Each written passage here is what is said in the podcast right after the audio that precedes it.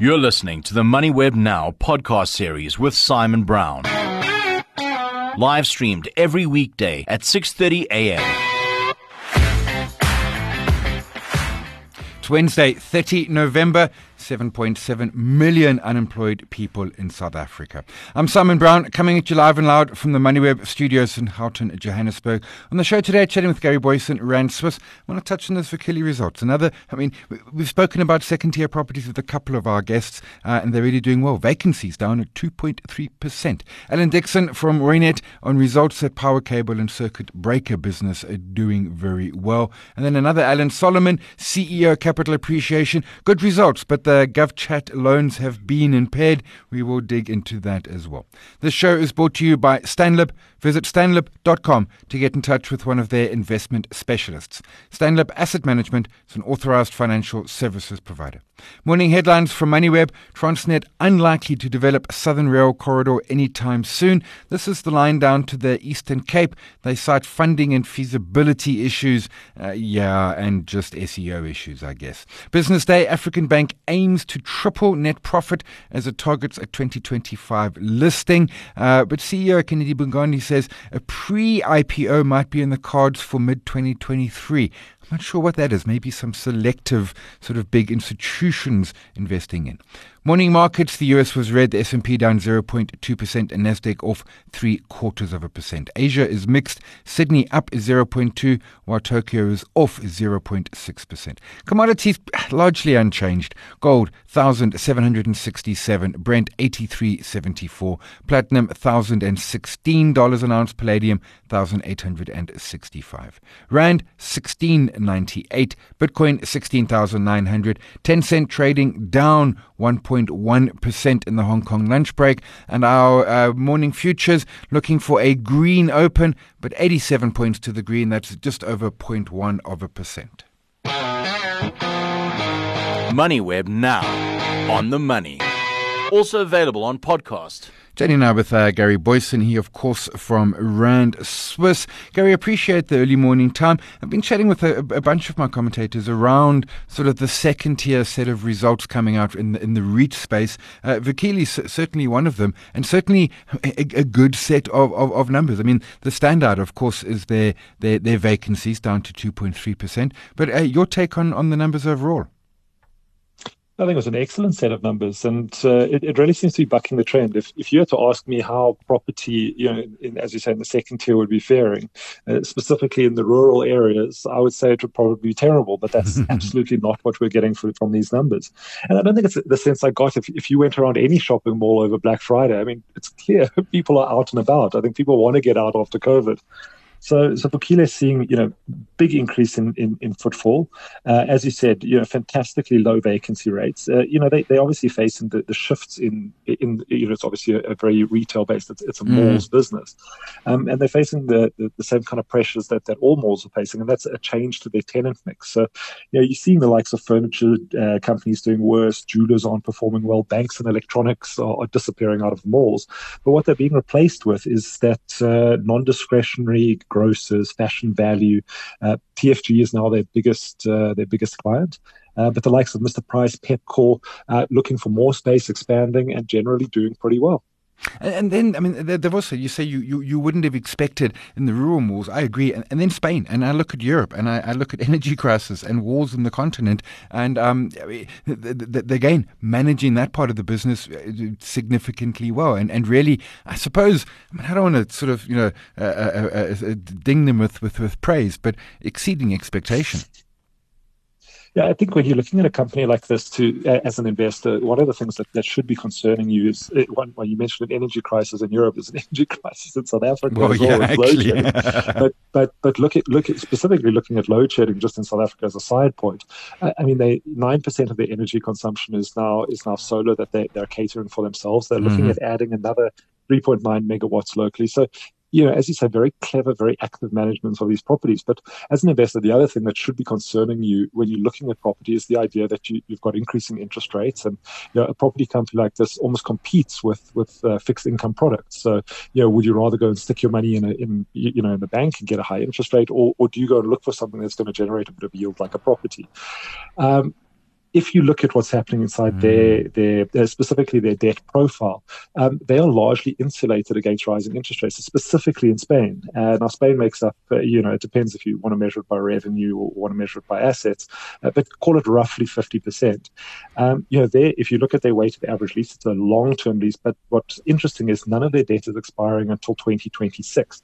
There is some debt expiring in the South African business, but, you know, in the context of a, let's say, a 35 billion uh, NAV company, you know, market cap around 14 billion, it's, it's tiny. I mean, you're talking about, you know, 669 million expiring this year in South Africa, another 342 million expiring next year. So, you know, they, they've got hedging in place on these things. Yeah. That, you know, they're already going to be refinancing later, and we hope you know, if Jerome Powell gives us some relief in December, that, that we might see interest rate, these interest rate hikes slowing. And if we start to see the cycle turning and inflation coming down, suddenly these become very, very attractive investments. Uh, and you might see a significant re-rating in the share price. Not that it's been doing particularly badly this year mm-hmm. anyway. So Vukile, compared to the rest, up 16% uh, year to date. I mean, compare that to something like Growthpoint or, or Resilient, which are down 8% and 4.3% respectively. A, a, a quick word on, sir. You say Jerome Jerome Powell give us relief in December, you don't mean cut rates, you just mean half a percent. Yeah, half a percent okay. instead of. Uh, so certainly, I thought you meant cutting points. I'm like, yo, and then it occurred to me that can't be true. We'll leave it there. Gary Booysen, Rand Swiss, always appreciate the early morning insights. And that's our, our poll today on our, our, LinkedIn and Twitter. Um, yeah, the, the, stock's up, as, as, Gary said, 16% for the year. Uh, it, it's tripled off the pandemic lows. Is this a, a, a, a REIT that you are holding? Uh, perhaps you are, perhaps you're interested, perhaps not for you. Have your vote, have your say, LinkedIn and Twitter. Your money gives a damn. If it could protest and sign petitions, your money would. But your money can do more than that. When you invest in Stanlib's infrastructure investment fund, beyond getting solid returns, you are helping to build a more sustainable future through job creation and positive economic growth. Damn right you are. Invest for more impact at stanlib.com forward slash more.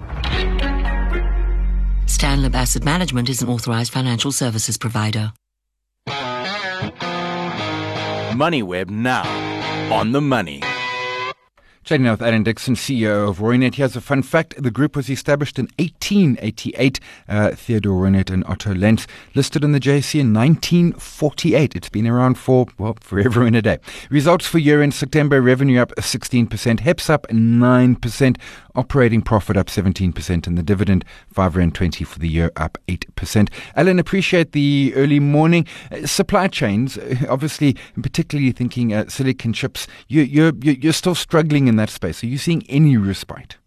Uh, good morning, Simon. Uh, nice to speak to you this morning. Um, yes, there is, Simon. Um, I think we're through the worst of it. Um, uh, certainly, the second half of our financial year was a challenging period, mm-hmm. but we are starting to see some uh, relief at the moment. Uh, is slightly better availability, and also we've built up our a strategic stock, which also assists us in de-risking the execution of the order books that we have. Gotcha. I, I mentioned operating profit in the intro there. You say this is a, a better measure. I, I, got to be honest, I'm, I'm, usually a bit ensconced at that, but you've got a call and put option, and, and this is, uh, it, it, it's a long story, but basically there's an acquisition you're going to be making. This really is just an accounting process. This is not around cash flows or profits or anything like that. This is just IFRS saying this is how you have to account for that call and put, and in this numbers, it hurt a bit. That is correct. But in actual fact, it actually bolstered the numbers slightly. So the operating okay. profit numbers that we referred oh, yeah, yeah. to, which are up 16%, are slightly below the statutory oper- operating profit, which includes those puts and calls. So our guidance is actually more almost prudent than um, than, gotcha. than the numbers that we've got for statutory. But that is our best guidance to the market as the underlying profit generators of our business and where mm-hmm. the cash flow comes from. I think importantly in that space, our cash generation remains strong as well. So uh, I think it is a good guidance to the market and is reflected by good cash flows to support it. Your electrical cable making, CBI, doing very well. Obviously, input costs are uh, an issue there. I mean, I, have been looking at copper price over the last year or so. Are you able to pass through the, the, the higher commodity prices, the higher input costs? Uh, we do. Typically, in all of our contracts, we have a pass through mechanism that's in place. So oh. we merely pass on the input costs to our customers and therefore are able to protect our gross margins in that uh, power cable business. So you're almost operating on a cost plus basis then. In other words, you're saying we, we bring certain skills to the party, that's the manufacturing component, and, and, and your, your customers pay for that. That's correct. Um, it just protects both the customer and, and the manufacturer in mm. volatile environments such as this, as this, and enables us to continue to invest properly into those businesses and deliver good products and services to our customers. Your your switch gear, eh, switch gear rather, very dependent on, on construction activity, new buildings, refurbishments, and the like. Are, are we seeing much activity there? I, I hear contrasting stories. Sometimes I see cranes everywhere. Other times I say people are saying we're just not seeing the the building activity happen. What's your experience in that space? Um, I think in the South African construction space and infrastructure spend, we're seeing very early green shoots in that space, which is positive for um, our electrical engineering business. But in that switch business, switchgear business that you referred to, mm. that's actually a fantastic success story where they have they actually export about 65% of the product mm. that we mm. make here in South Africa. So they're far more sensitive to international trends uh, and we primarily supply to OEMs internationally, mm-hmm. um, and hence um, it's far more an indicator of what's going on in the international and export markets that we serve. Uh, that protects that business rather than the local uh, construction or infrastructure market, which is more cables dependent. Gotcha. How much revenue slash profits are you doing beyond our borders?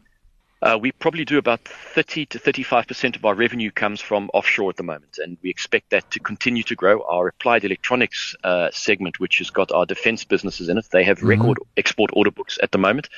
Um, and they were the segment that most suffered from these chips last year. Yeah. So we expect that segment specifically to continue very strong growth into next year, and I would expect those export revenues to continue to grow into into next year as well. You also got Nashua in the stable, the office uh, equipment supplier. Uh, uh, considering work from home, and we're certainly seeing uh, uh, office rentals or vacancies struggling, um, and I imagine some supply ch- challenges. How's the Nashua been doing over the period? Uh, we're very pleased. Um, they've had a, another positive performance this year on the back of a, a growth in profit last year. Mm-hmm. Um, so certainly their market has changed. We're down slightly off the pre-COVID levels, uh, and that's primarily that hybrid uh, environment that mm-hmm. you talk about. Specifically, though, in the enterprise space, Nashua's key market is the small and medium customer. We gotcha. talk about a thousand yeah. uh, people and below, and those companies are typically back. They are not really the enterprise space where they can work hybrid. Invariably, in those businesses, if you're not at work, you're not selling. So we've actually found that portion of our business has actually come back very nicely, and Nashua is really recovering well. They've added to that traditional print business that they've got by a suite of complementary products and services which broaden their offering, and that too is growing very nicely and supporting their core traditional uh, print business. A, a, quick last question. You, you, you, have built up a, a, renewable energy business, and of course, we've had generation cap up to 100 megawatts, and, and, and, and we're waiting for the from the president's uh, August statement. We're essentially deregulating. I'm imagining you, you've got huge expectations for this sort of going forward. Indeed, we do. Yes, we've had a very positive performance this year. Uh, you know, we invested into renewable energy about five or six years ago, mm-hmm. and it's really starting to hit its straps now. So we've got strong a strong solar business that is growing very nicely and, and is specifically target at that CNI space where this embedded generation plays out. Mm-hmm. But we also have a very good uh, storage business called BlueNova, which sells storage solutions. And we also have a broader suite of energy optimization. And uh, in the next year or so, we'll also have uh, the capability to wheel energy across the grid, which will be a, a, a further requirement um, in this deregulated environment. So we're very pleased with the offering that we have and we do have very strong expectations for it as we expect this market will grow strongly over the next five years. Okay, wheeling as well. That is interesting. Alan Dixon, CEO Reunert, appreciate the early morning time. There's no postponing the inevitable. Your money knew this day would come. And you know what? It can hardly wait to start giving some back to you. When you invest in Stanlib's fixed income funds, you can retire earning a regular income off your investments. Invest for more certainty at stanlib.com forward slash more. Stanlib is an authorized financial services provider and a registered manager. MoneyWeb now on the money chatting with Alan Solomon. He's CEO of Capital Appreciation. Results for six months ending September. Revenue up 22.5%. Headline earnings per share up 4.4%. And dividend up 13.3% at four, uh, sorry, four cents, four and a quarter cents. Alan, appreciate the early morning time. Let's quickly touch on the, the GovChat, uh, a subsidiary of yours. You had a loan that you have impaired. There's a lot sort of happening in the background. Competition Commission's uh, Meta parent company of of Facebook, but you've essentially taken the, the I suppose, cautious route and said, let's impair it and, and, and, and see how this plays out uh, uh, in, in, in the months and years ahead. Uh, good morning, Simon. Thank you for allowing me to participate in your show. Yes, the GovChat uh, uh, um, scenario is an interesting development. We have spent a lot of time, effort, management involvement, uh, assisting GovChat, upon which we have a 35% interest. Mm-hmm. Uh, the amount of money we put in was to build a platform that has proved to be not only reliable but extremely robust. That, that platform was built by Simplesys, our in-house uh, subsidiary company, mm-hmm. and millions of users, active users, and messages are conveyed daily and weekly and monthly uh, through to government, and it's proved to be a very effective platform. We unfortunately have had difficulties in terms of cash flow uh, of continuing to uh, be the sole funder to this business. The business we have impaired the investment I emphasize we have not written off the investment. Yeah. And we now have got the ability to lead management and, and, uh, and the shareholders of the company to see their way forward to continue to see how this uh, uh process and company uh, flows through in months and years going forward. Moving on to, to, to, the other parts of the business, terminals, which is a big part. How many terminals have you got out there, payment terminals have you got out in the market right now? Well, when we when we acquired the business in 2017, we only had 32,000 terminals in the South African market, mm-hmm. and in a, in a short five and a half years, we've grown that terminal fleet, which is owned predominantly by the banks, uh, to 315,000, and we've seen continual growth in our terminal fleet with banks on the one hand, and we see exciting opportunities emerge as new technologies and, uh, and specifications and the move from 2 and 3G up to 4 and 5G uh, um, uh, functionality uh, will emerge in, in the next near term. We see very exciting opportunities in growth potential in the payment space.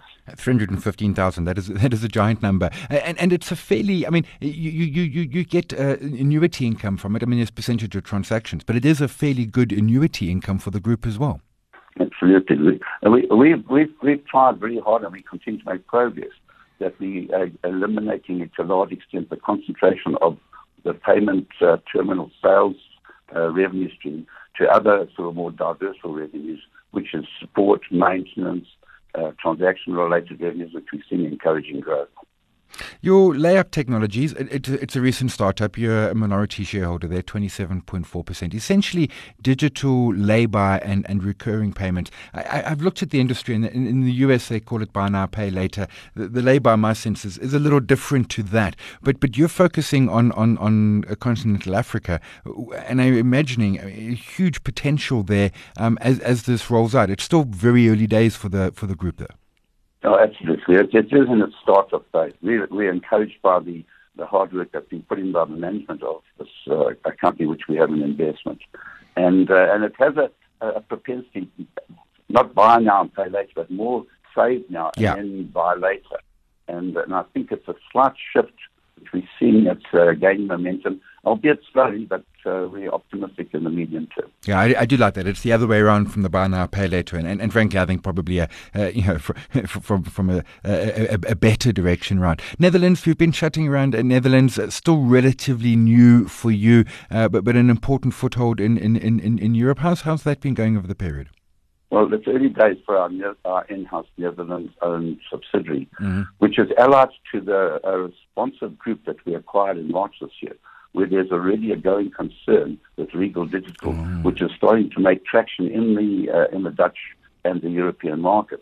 We are very encouraged because it does allow us to have a broader international flavor on the one hand, and it also allows us access now to uh, state of art and up to date uh, technology changes and developments outside South Africa. So it's a very, very positive uh, contribution, more than just in, in revenues and, and profits and costs, but it's a contribution to us in the broader sense of being global. The responsive and, group. And what's interesting, and, what's interesting yeah. enough, sorry, Sam, is interesting enough is the fact that if you look in the software division, uh, we've started to make significant inroads into transactions in foreign currency denominated dollars. And today, uh, we are 28% of our revenues are, are uh, foreign sourced. Yeah, I, I, noticed that in the results. The responsive group, which uh, came in, I think, beginning of March, if memory serves, that really designing, developing uh, web and, and, and mobile uh, uh applications. I mean, it's very much at a, at a, I mean, to use a cliche, sort of the cutting edge of the future. Absolutely. We're very pleased with that acquisition.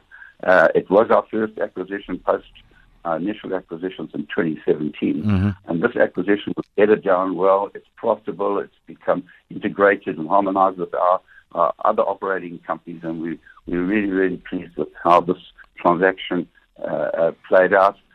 So much so that we are continuing our drive for uh, uh, further, further acquisitions, and uh, we are looking at a number of different possibilities and probabilities, and we're reasonably comfortable that we're going to be able to make more acquisitions in the, in the first six months of 2023.